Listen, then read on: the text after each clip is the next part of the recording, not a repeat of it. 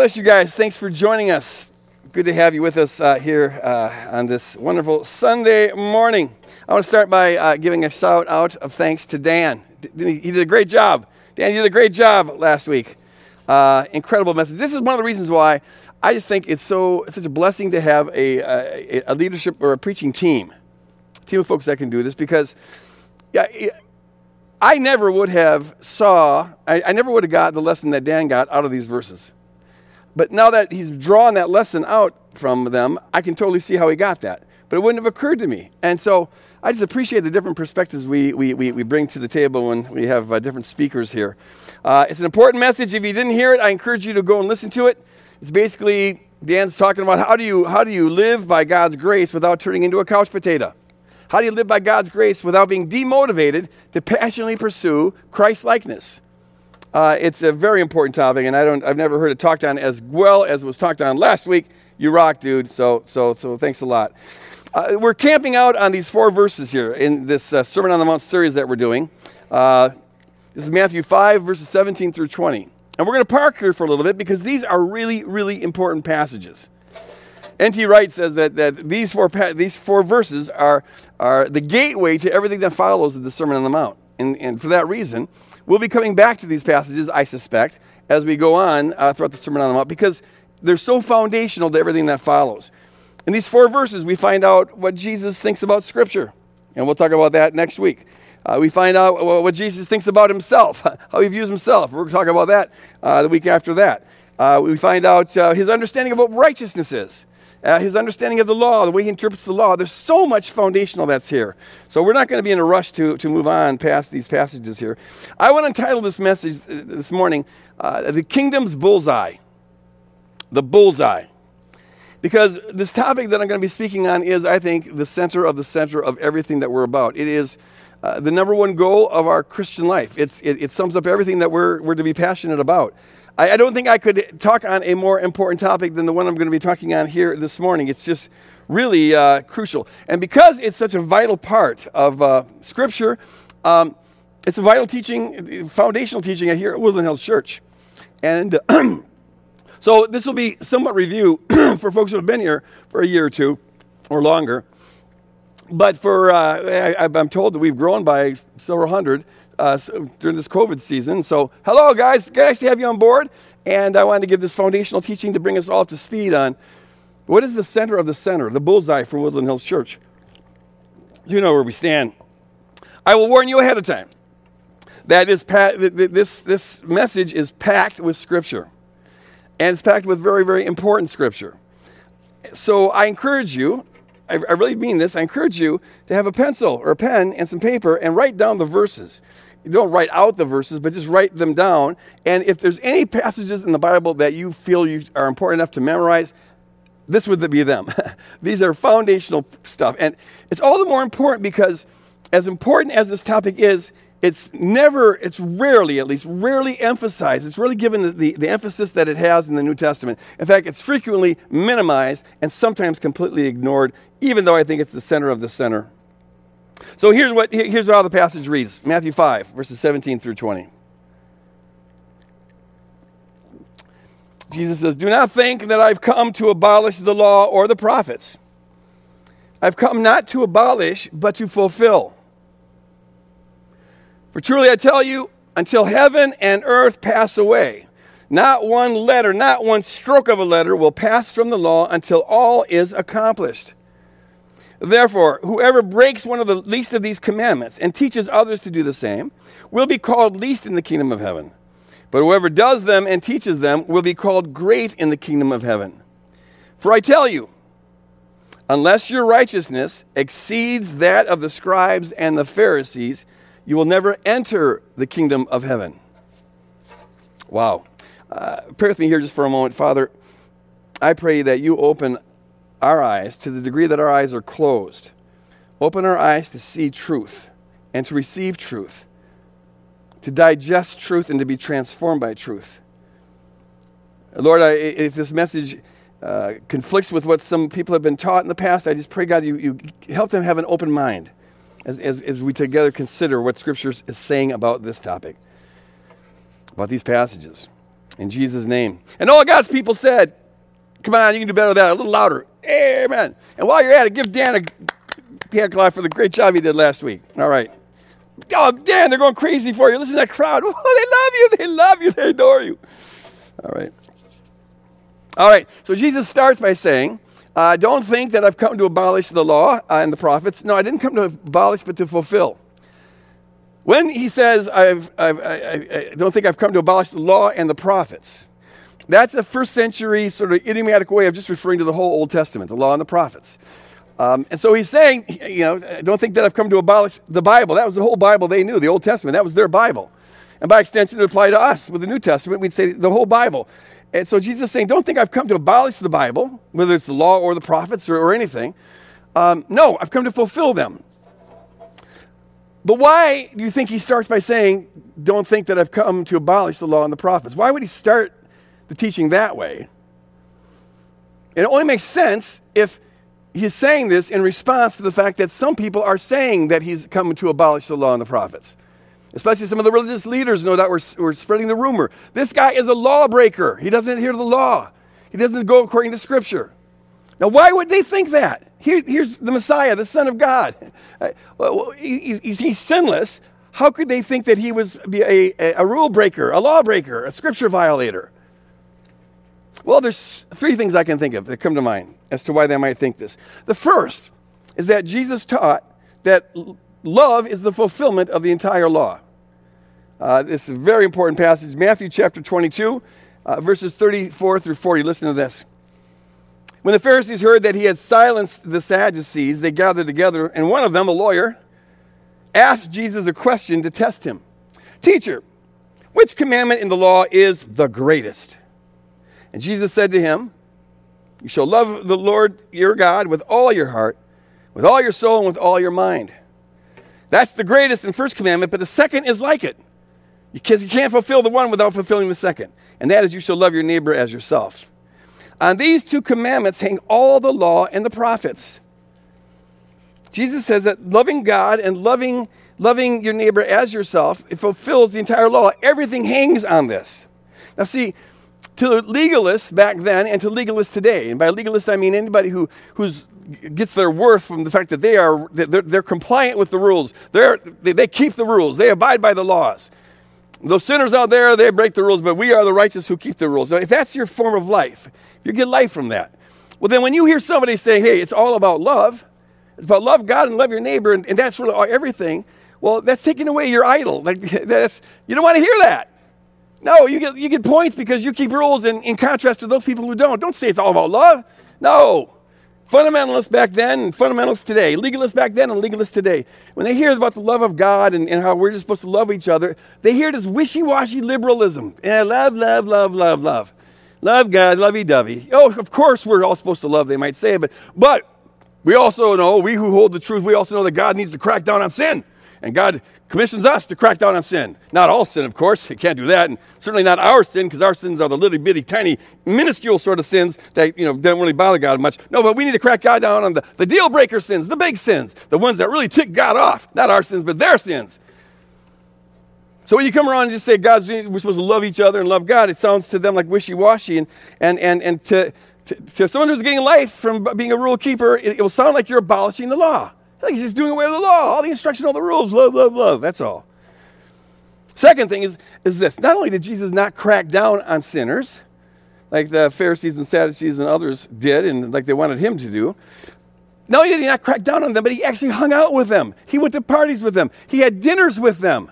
It says this explicitly in the Gospels. He, he, he had, he, he had fellowship with sinners, with the worst of sinners. In the first century, that would be tax collectors and prostitutes.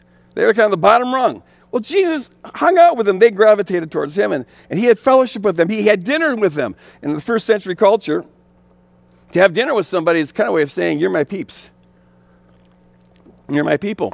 So the uh, legalists, when they look at this, uh, they, they, they, of course, think that uh, this is an outrage. They're outraged by it. Uh, Jesus here, these, these prostitutes, these prostitutes are gravitating towards him. Well, you know, uh, look at uh, birds of a feather flock together, and you can judge a man by the character he keeps, right?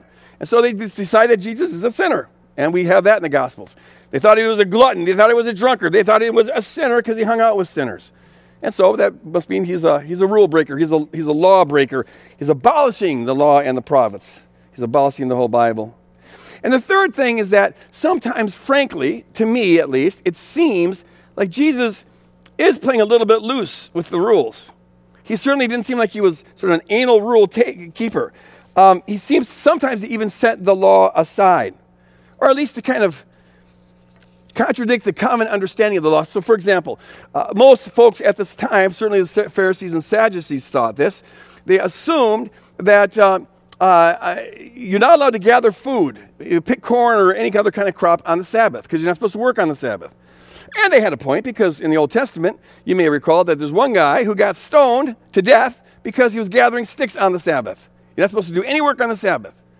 Jesus doesn't abide by that. He lets his disciples pick corn and uh, gather crops on, on, the Sabbath in one instance. Uh, he heals on the Sabbath, and that's constantly ticking off the Pharisees and the Sadducees.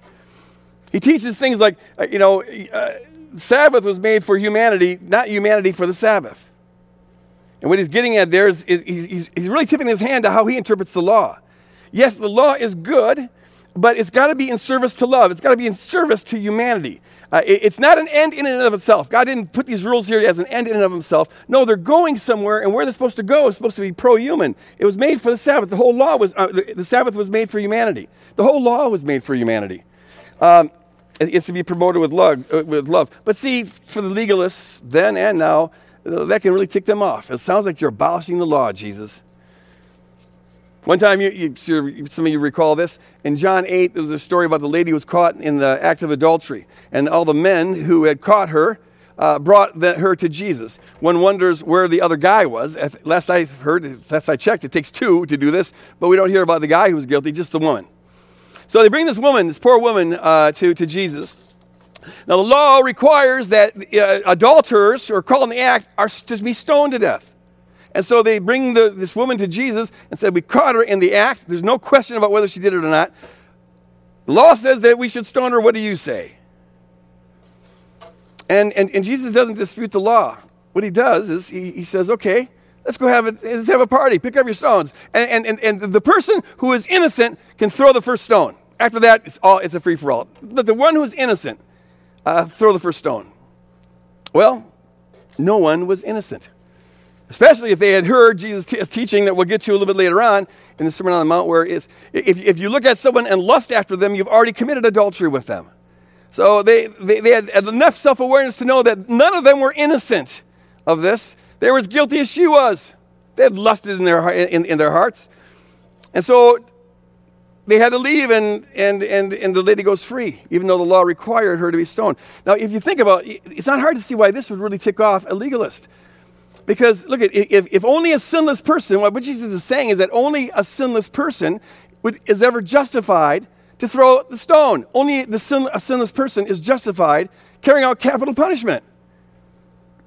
And since we know that all have sinned and come short of the glory of God, well, now you got to wonder how on earth would anyone ever have been justified in the Old Testament carrying out any of the laws, there's 20 some, that require capital punishment.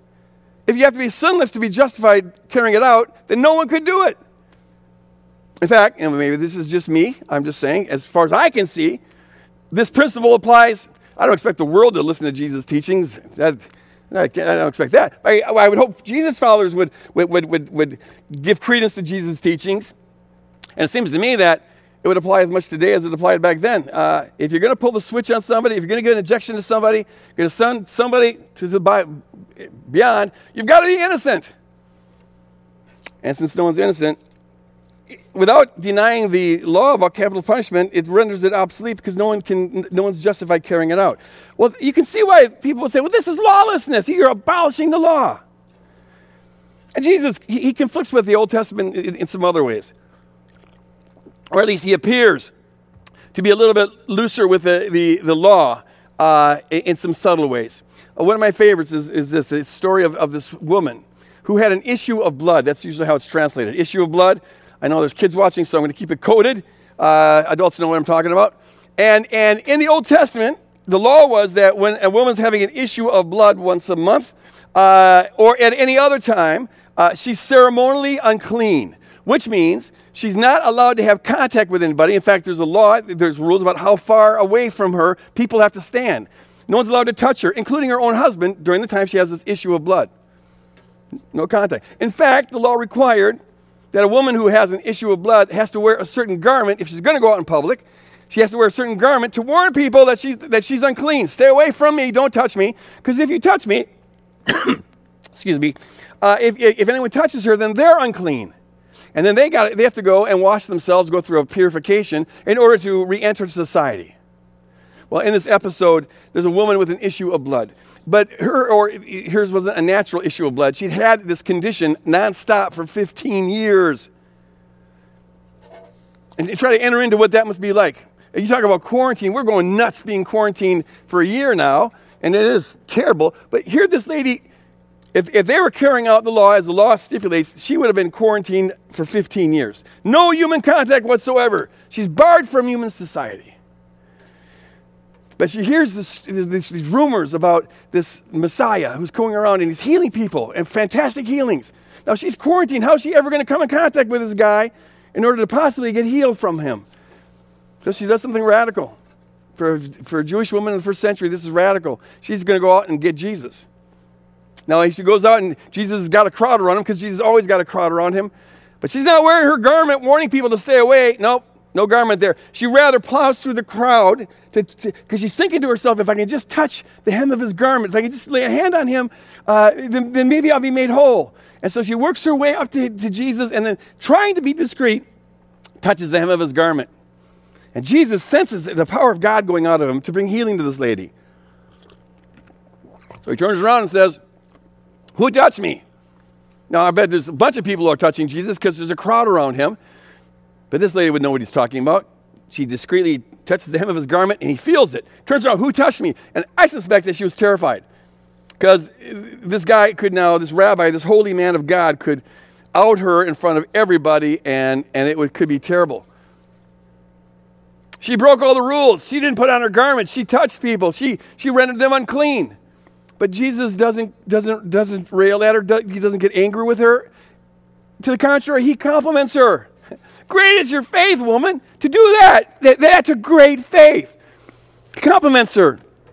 And then he doesn't go and wash himself, he continues on with his ministry.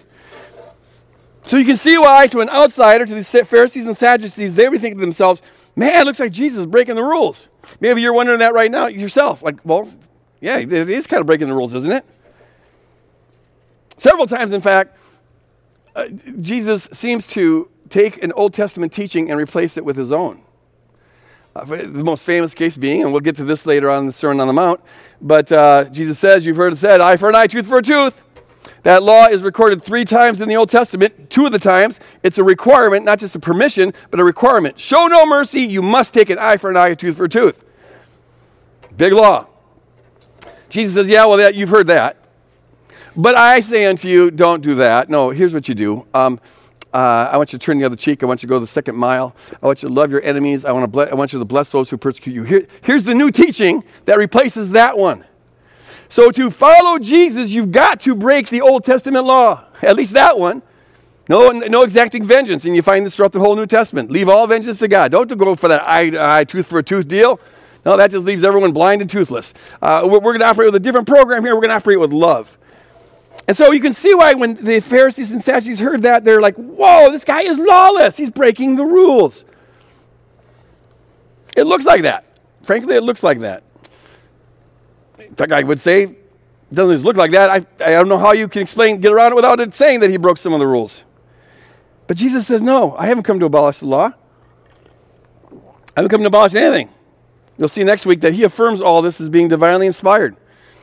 Um, he, he, holds it up as, as, as the Word of God. I haven't come to abolish it, I've come to fulfill it. I've come to fulfill it. Now, immediately you got to be thinking, well, wait a minute, you just, he just broke some of the rules. Or at least he certainly seemed to break some of the rules, or at least he broke the common understanding about what the rules imply. So, how can he say that not one stroke of the pen is going to pass from the law you know, until all is fulfilled? How can he say that? That jot and tittle, it's the littlest mark you can make in, in the Hebrew alphabet. Not, not a single little marking is going to pass until, until everything's fulfilled. How could Jesus say that? Well, Now, follow me here, okay?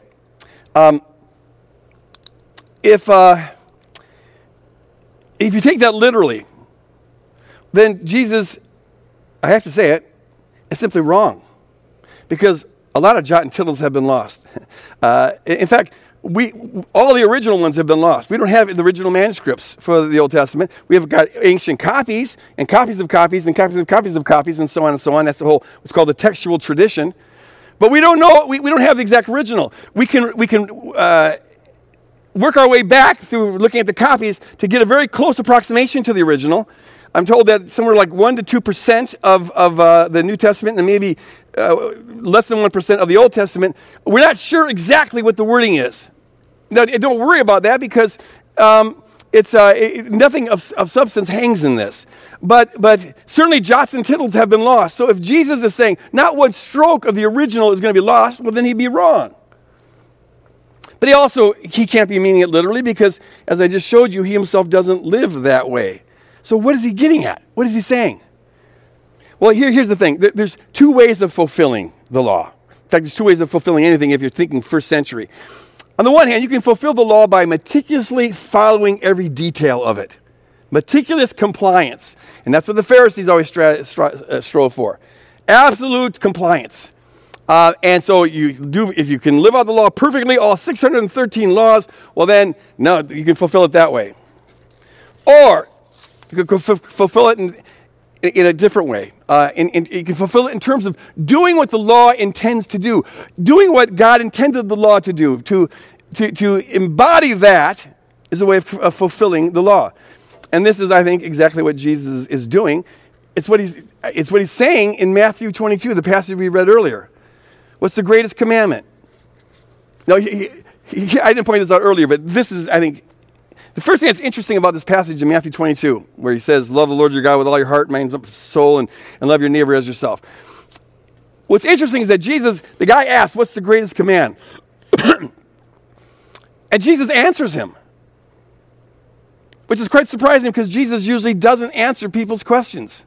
He very rarely answers people's questions. He usually turns their questions back on them and, and basically says, Here's the question you should have asked, or here's the thing you should be concerned about.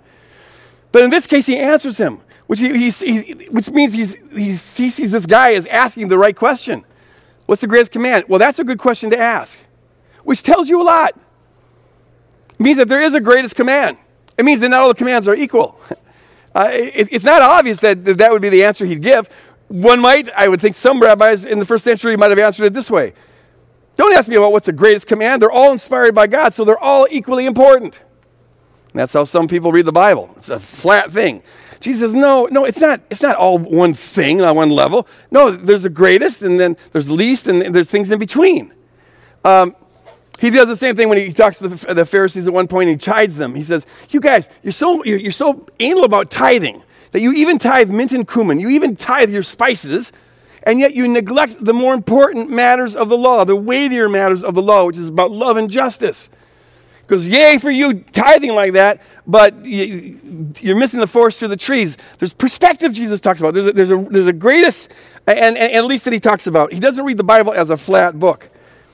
And what he's saying is, is, is that if, if you love God with all your heart, mind, and soul, and if you love your neighbor as yourself, on this hang all the law and prophets. He's saying, if you aim at this, then everything you need to get done will get done.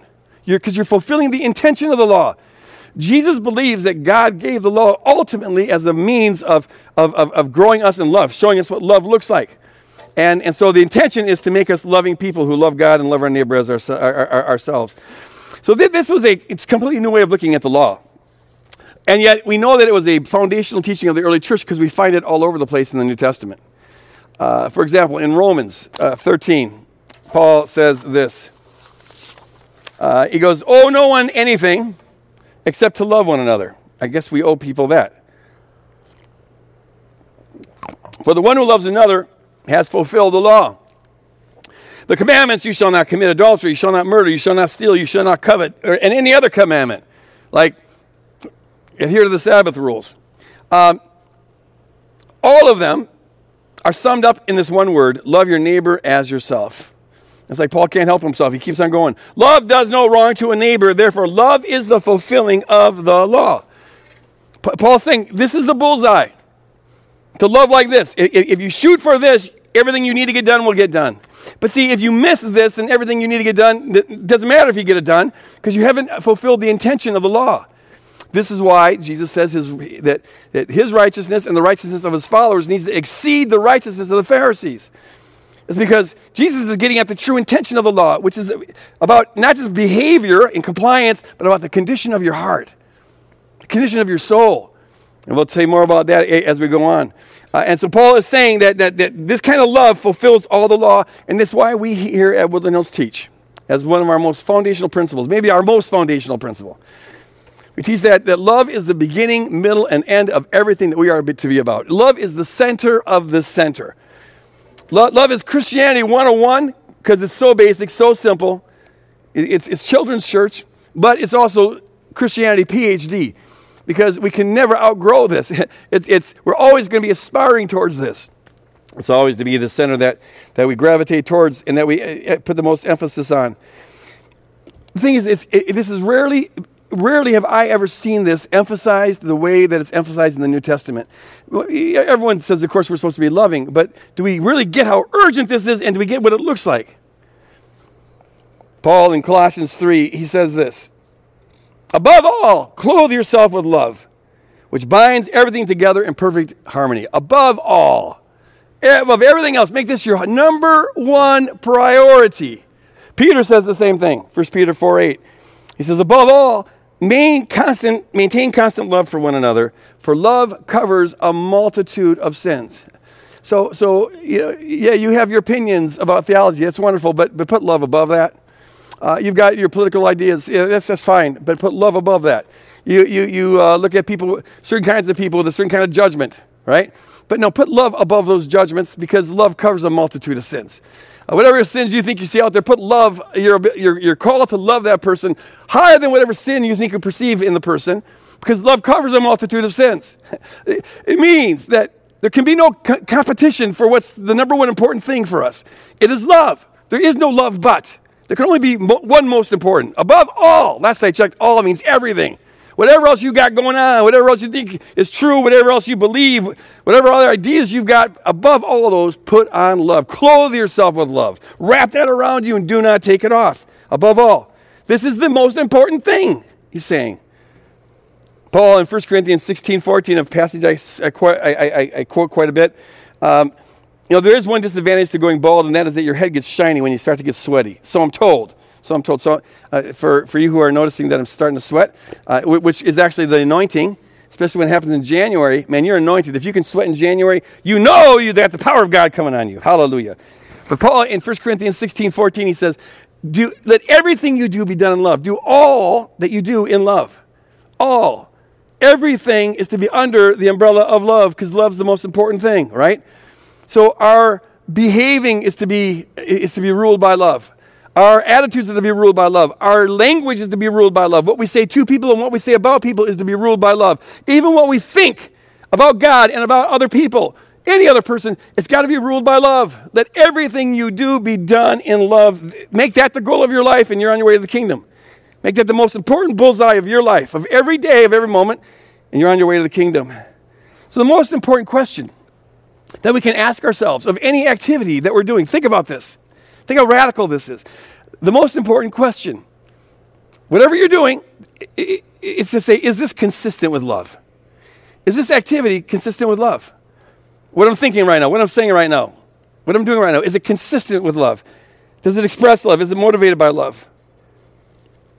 Are you loving? That's the most important question to ask yourself every moment. And that's just so we get clear, because there's a lot of funky ideas about what love is out there. Just so that to avoid any confusion, let's be clear about what love is. Now, the Bible doesn't give us some abstract definition of love, but it gives us a concrete illustration of love, the most perfect illustration of love. We find this in 1 John chapter 3, verses 16 and 17. John says, Here's how we know what love is. You want to know what love is? Don't listen to the radio station, some songs about love, and don't listen to your hormones. Listen to the Bible. Here's what it says about love. We know love by this that Jesus laid down his life for us, and we ought to lay down our lives for one another. We should love others the way that he loved us. And then, then John says, How does God's love, the love that was revealed on Calvary, that's the kind of love that God is, how does God's love abide in somebody if they have the world's goods and they see their brother or sister in need and yet they refuse to help? That doesn't look like Calvary. Now, Calvary, on the cross, God expresses what we are worth to Him, but what God's willing to sacrifice for us. And He's willing to sacrifice everything. There's nothing he could, that He could sacrifice that He didn't sacrifice. He went to the furthest, furthest extreme possible. Um, and in doing that, he's, he's saying that we have unsurpassable worth to Him. And this is what love is love is about ascribing worth to another at cost to yourself. Showing what someone's worth by what you're willing to sacrifice for them. And it's our central call. It's to, it's to live in this love. It's to receive this love, to trust in this love from God, and then to yield to that love and to be transformed by that love. And by this means to come to begin to participate in this self-sacrificial love and to replicate this self-sacrificial love in our life. That in sum is the whole kingdom. Paul sums it up in ephesians uh, 5 passage another passage i quote quite a bit where paul says be imitators of god as beloved children since you're the children of god well then imitate your father and live in love as christ loved us and gave himself for us a fragrant offering and sacrifice to God. Uh, imitate, he says, imitate God. And then notice this. He goes on now to talk about imitating Jesus. Live in love as, as, as Christ loved you. So it's pretty clear for Paul that to imitate, if you want to imitate God, you imitate Jesus, which tells you what Paul thinks about Jesus. Uh, this first century monotheistic Jew somehow got convinced that this contemporary of his was somehow the embodiment of Yahweh. He was God. So to imitate Jesus is to imitate God. Uh, the word imitate there is mimetai in Greek. It means to, to mimic. We get the word mimic from it. Mimetai. To do exactly what you see another doing. And that's what it is to be a Jesus follower. And that's how we make our life a fragrant offering to God, the way He is. Live in love as Christ loved us and gave His life for us. That's a fragrant offering to God. That's the bullseye. To do exact to others what Jesus did to us. Uh, ascribe worth to others at cost to yourself. And Paul says that we're supposed to live in this, to live in this love, which means that as long as we're alive, it's the right time to be loving like this. If you ever have a question about whether it's the right time to love, you're looking, you're considering a certain person, and you think, should I love this person or not? And you mean by this kind of love, not romantic love, but the, the kind of love that we're called to, Christ like, cross like, agape love. Well, you know, if you're in that position, you can stop thinking because check your pulse. Check, check your, are you breathing? Do you have any brain waves going on at all? And if the question, if the answer is yes to any of those, well, then it is the right time to love. Live in this love. As long as you're alive, be loving like this. There's no off button to this. Uh, the, whether we love or not has nothing to do with the merits of the person that we're considering. Whether they're, if they're a friend, love them. If they're an enemy, well, you still love them. If they're going to bless you, you love them. If, they intend harm to you, you still love them. That's why Jesus says in, later on in the Sermon on the Mount, what passage we'll get to, he says, show that you're the children of God by loving like the way God loves. And what the way God loves is like the rain, the way the rain falls and the way the sun shines. Uh, the sun doesn't pick and choose who it's going to get warm, and the rain doesn't pick and choose who it's going to get wet. It just does what it does. It's indiscriminate. It comes on the righteous and the wicked. Love like that. Love indiscriminately. We're not allowed to choose who to love and who are not. We're supposed to love like Abba Father loves, like the rain falls, like the sun shines. There's no off button on that. And that's how we reveal that we are made children of the Father in heaven. It sums up everything that we are called to do. That's right. Frankly, you know, we, you may, some of you, I'm sure, have noticed we've got a, a tagline. We've never had a tagline. For a while, we, we played with, you know, tearing down walls is sort of our slogan. Uh, uh, but we really never had one. And we recently were talking about it, finally landed on one. At least we're going to try it out. And I love it. Uh, it's, we're learning how to love together. Learning how to love together. Uh, in light of this sermon, I hope you can see why this is, this is a perfectly appropriate and wonderful slogan to have. It's not sexy. It, you know, usually with slogans, you want something, a catchphrase. Like, oh, that's clever. Oh, oh, cool. That's original. You want original, something like that. Learning to love together sounds so Christianity 101. Uh, but see, it's also Christianity PhD. Uh, this is the bullseye, and, and, and, and we've got to do it in community. This is this, everything we do is about that, one way or another. Learning to love God with all of our heart, mind, body, and soul, and love our neighbor as ourselves. We've always believed that, that, if we get that down, then everything we need to get down will be gotten down. But if we don't get this down, then there isn't anything else worth getting down. It's worthless. It's worthless. So Paul says, and this is my last passage. I, I, I think I warned you that there's going to be a lot of scripture here. Keep on writing. But Paul says this in 1 Corinthians 13. If I speak in the tongues of mortals and of angels, but do not have love, I am a noisy gong or a clanging cymbal, irritating noise. You could translate that. And if I have prophetic powers and understand all mysteries and all knowledge, and if I have all faith so as to move mountains, but do not have love, I am nothing. It's worthless. And if I give away my possessions and even somehow martyr my own self so I can boast about it, but if I don't have love, I gain absolutely nothing. I mean, this is, think about this passage. These are some pretty good things, your tongues. And that's wonderful. Speaking in tongues of, of mortals or of angels. Glossolalia, it's called. Uh, a wonderful gift. Uh, but if it's not done in love, it's worthless. And having prophetic powers, man, you, when you preach, crowds just get slain. They, they, they, you have these, speak the word of God prophetically, and it just convicts everybody. Wonderful. But if it's not done for the purpose of love, it's, it's, it's irritating noise. And, and having all knowledge and knowing all mysteries, you can explain the Trinity to a five-year-old. all knowledge, you have, you know every, how to parse every verb in the original language in the whole Bible. If it's not done in love, it's altogether worthless and faith that can move mountains. I mean, if you had any of those things going on for you, you'd be on the cover of Christianity Today. You'd have a mega church. You'd be famous. Uh, you'd, you'd, probably get invited on the 700 Club. I've never been invited, but you probably would if you could do that. Lucky call. Actually, I was on the 700 Club once. Yeah, about yeah, 15 years ago, I think. Yeah, that's right. I forgot about that. Anyways, you get my point. You see, but Paul is saying if those things, they are utterly worthless, as impressive as they are, as impressive as, as people I consider them, they're altogether worthless unless they're done for love, out of love for the purpose of extending love. Which means that love is the one kingdom value giver. No activity has any kingdom value unless it's done in love. Think about that. it, it is what gives value to anything that we do, which also implies that anything that's not loving has no kingdom value. If you, it doesn't matter what, what, what a group claims, uh, it doesn't matter what if they have prophetic powers, doesn't matter if they can move mountains, doesn't matter if they have all knowledge and wisdom, or at least they think they have all knowledge and wisdom. It doesn't matter. If, if it's devoid of love, then it's not the kingdom. It's just a religious clanging cymbal or something like that. Love is the sine qua non for all things kingdom. That without which it doesn't happen. So the ultimate measure for how a church is doing has got to be: Are you learning how to live love together? It really. I, I, I want to tip my hat off. My hat off. I don't have a hat, but I tip my hat off to, to Janice Rolling, our executive pastor, who really was the driver of this learning to love together. I don't know if she came up with it, but she was the one who was really promoting it, while the rest of us were thinking, well, it's kind of like blah vanilla, you know. But no, absolutely, this is simple. It's profound. It's beautiful, and that's the ultimate criteria. It ought to be, I submit to you, if you're thinking in terms of the New Testament, the ultimate criteria that you use to decide about what church what community you're supposed to be a part of. So you go to the church and it's, it's, it's oh, this church has got it going on, man. This church has got, they got, they, they got sound doctrine. They're doing great on that. And they got a hip teacher who wears denim jeans and designer jeans or whatever they're called. And, and he attracts large crowds because he's got a great sense of humor. Wonderful. And how's the kids program? Well, it's fantastic. Check it out. And, and, and the music is kicking and they got lights and fog and, and they got nice chairs where it's, it's, it's easy on your, your bottom and, and they got nice holders for you to put your coffee cups there. They thought of everything. And, and, and they, they, they have good parking spaces. Uh, and great programs are going all around. Wonderful, wonderful, wonderful. But the question that, the most important question to ask is Is this a place where I'm going to be challenged to learn how to love better than I love currently?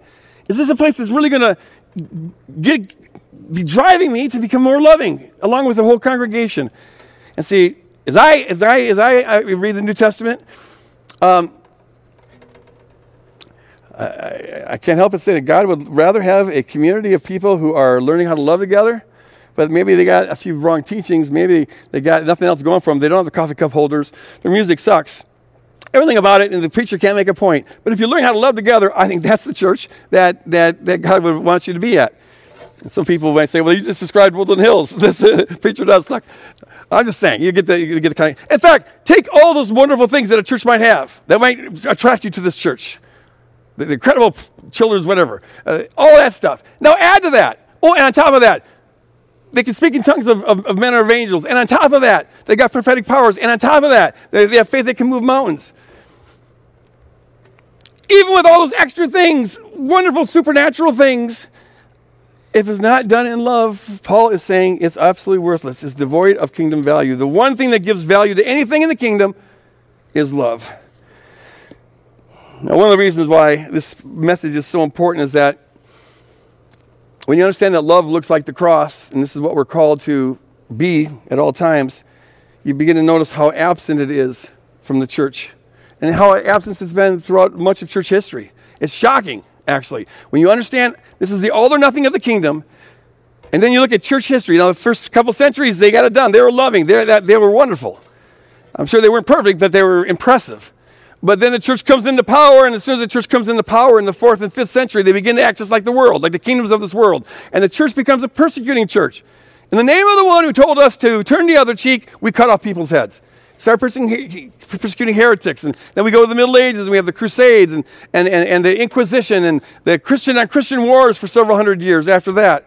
Now, there's always been a strand of very wonderful, beautiful, loving expressions of the body of Christ throughout church history but by and large, the institutional church just did not, didn't, didn't manifest love. Here, here's something that I find shocking. You know, throughout church history, we've had a lot of heretics, thousands of heretics put to death. Uh, millions, some would estimate, of, of heretics or non believers, infidels, or people in other faiths, Jews and Muslims. Uh, they're put to death uh, or banished. It's, it's, they're punished for, for being heretics. Usually the death penalty, but not always. I personally don't know of one person being charged with heresy or even being gently reprimanded for not loving enough. I, I can't think of one, one, one example of that. And yet, if love is to be put above all, if, if love is the only thing that gives value to any activity and makes it a kingdom activity, if this is the beginning, middle, of end of everything that we're supposed to be about, then to fail at this is to fail at everything. This is the worst heresy imaginable. This is the ultimate deal breaker. Because everything that you have right and wonderful, it, it is worthless if it's not founded on the foundation of love Christ like love, other oriented love. Above all, put on love. Which means that if you don't do that, the, the most important thing you've failed at, and, and you're left with this. So on October 27th, 1553, Michael Servetus was burned alive at the stake.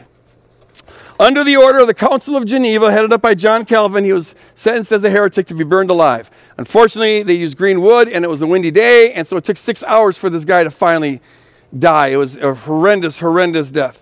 Now, Michael Servetus was a heretic because he didn't believe that the Son was eternal. He denied the eternal sonship of Jesus. They told him, if you'll just say eternal before the word Son, we'll let you go, and he wouldn't do it.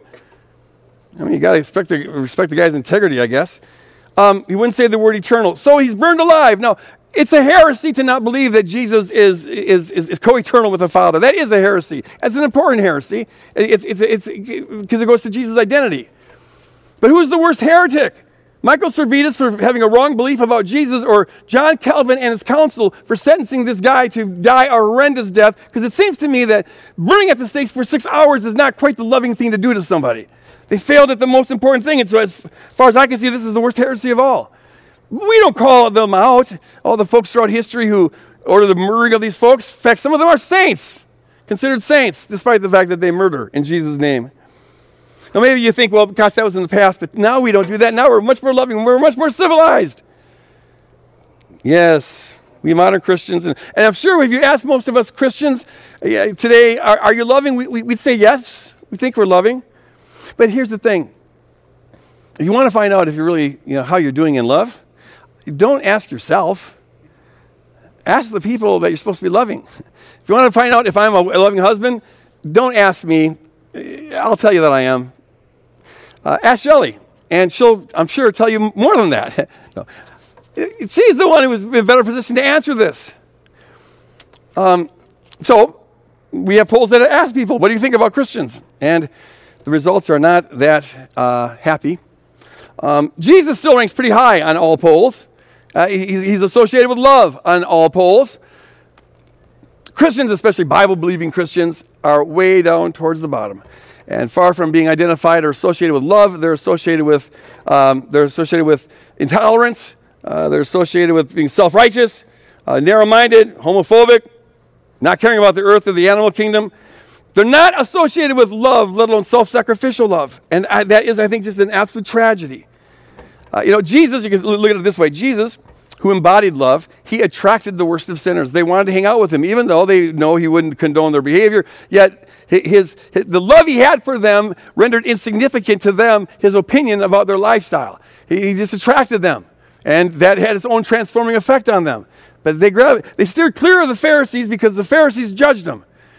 They're hungry for worth, and Jesus loves, and love is all about ascribing worth to people. He, affirms their worth, their value, their unsurpassable worth. But the Pharisees judge people, and that's about uh, uh, uh, taking worth to yourself, taking worth from others in, in, in order to, to compliment yourself. So instead of ascribing worth to others at cost to yourself, you ascribe worth to yourself at cost to others. Judgment is the opposite of love.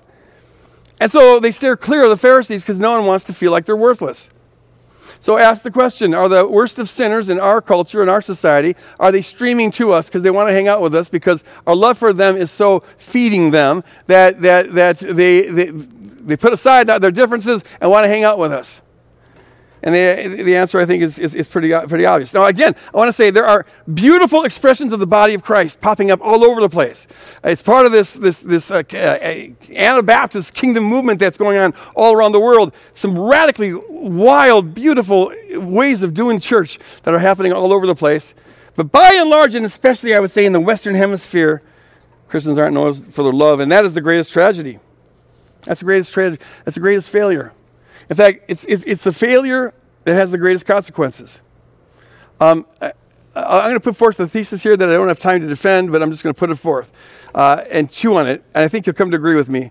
And that is that, that um, uh, I just saw that they reminded me to recap the, the sermon, to announce the Tuesday. This is what happens when you have ADD. Don't tell me, don't remind me in the middle of my sermon of something I got to do at the end of the thing. I won't be able to stay focused. What was I talking about? Oh, the thesis is this all of the problems in America, socially and politically, and, and, and, I'd say this, this is true of the Western Hemisphere on, on the whole, and I would even go beyond that, but I'll just keep my theory minimal right here, are due to this failure of the church. We haven't loved.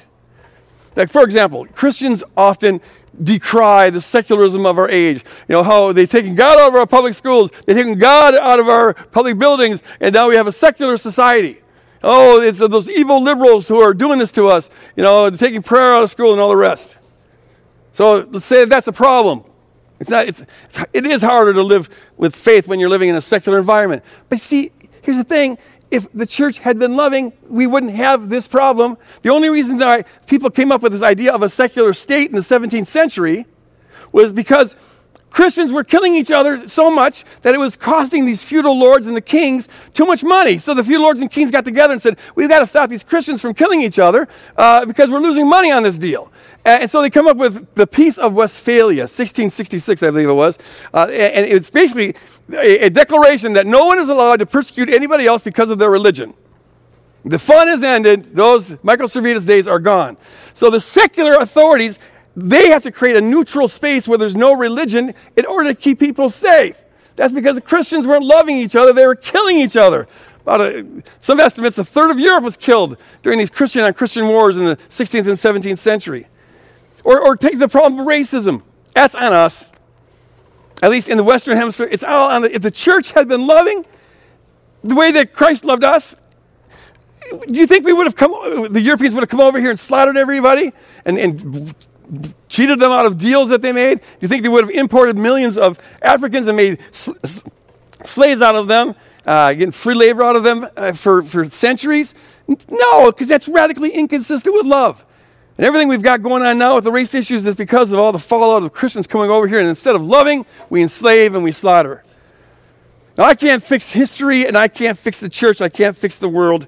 Neither can you. But there's one thing we can do, and that is to commit to be different to commit to be different, uh, to commit to being faithful. We can choose to make this our bullseye. And now I want to do, right now, I'm going to close the sermon by encouraging everybody, challenging everybody. Will you make this the bullseye of your life? I'm sure your job's important to you and, and you've got a lot of other things that are important to you, but will you make this If you're a follower of Jesus, I hope I have shown you how this is to be made the bullseye of your life. Whatever else you do, be doing this, because everything you do is to be done in love. Will you make this the bullseye uh, for the rest of today and, and, and then tomorrow when you get up? Make that your bullseye. Uh, when you're driving, make it your bullseye. I encourage you, one way of reminding me of this is that when, when you drive, since you're supposed to do everything in love, why not, at least sometimes, use that driving to just start loving people? Because you can do it anywhere at any time. Just start blessing them. Just start agreeing with God that they have unsurpassable worth. And whatever faults you may see in them, ignore them because it's none of your business. Just keep on blessing them. Live in love as Christ loved you and gave his life for you. I encourage you to do that. I encourage you also to take on this one other assignment. Uh, and I've shared this before. I think it's just one of those, those disciplines that every Christian should be involved in because you got to flex this muscle if you're ever going to get good at it. Will you think of the three people in your life or on the planet that you have the hardest time not hating? Who disgust you the most? Who anger you the most? Who grieve you the most? And will you commit to praying for them every day until your attitude towards them changes, which maybe will be every day for the rest of your life? Uh, I will tell you from experience, this can be incredibly hard because you've got to you've got to crucify your pride and crucify your vengeance in order to do it. And that's just one more reason why you should do it. So live life with this as your bullseye. This is the most important goal. If we fail at this, it's all over. Um, and, and, and, and so throughout the day, be blessing folks, loving folks. Be conscious of your that you're always on mission. You're a missionary who is to be a, a, a lover, delivering the kingdom of love wherever you go. And then pray for the people that you have the hardest time. Pray for your enemies. Um, and that will change you, but it also blesses your enemies. Leave all vengeance to God. It's so, uh, I'll just, I'll end with this. It's so freeing to just leave it all to God. Being the judge of the universe is very hard. It's, it, the weigh's heavy on you. But if you can just live in love as Christ loved, uh, loved us and, and leave all, God will right every wrong. That's His business. Our job is just to be on, on the loving side of things. All right, well, now remember, we do have uh, on Tuesday at 4 o'clock, uh, we have our, uh, uh what's it called? It's called. Musecast. Yeah, newscast. Newscast. Going brain dead here. Uh, and and they uh, go over the message and they out some stuff about it and talk about it. And so I would encourage you to, to check that out. We also have the gathering groups that we encourage folks to get involved in, uh, where they also go deeper with the message and talk about some things. And if you have any need that could use prayer, uh, stick around after the service is done and go to one of our prayer Zoom rooms. And uh, there's folks there who would love to minister to you. Take advantage of that. Uh, as we leave here, can we do it with a, as we leave here, look, we haven't left here for a year. as you stay where you are, uh, I, can we do this wherever we go, whatever, whatever we're involved in? Can we make the commitment to make the bullseye the, the center of the center about loving others like Jesus loved us? Nothing could be more important than that. God bless you guys. I love you. I look forward to the day when we can be back together again. Meantime, hang in there, stay connected. Bye bye.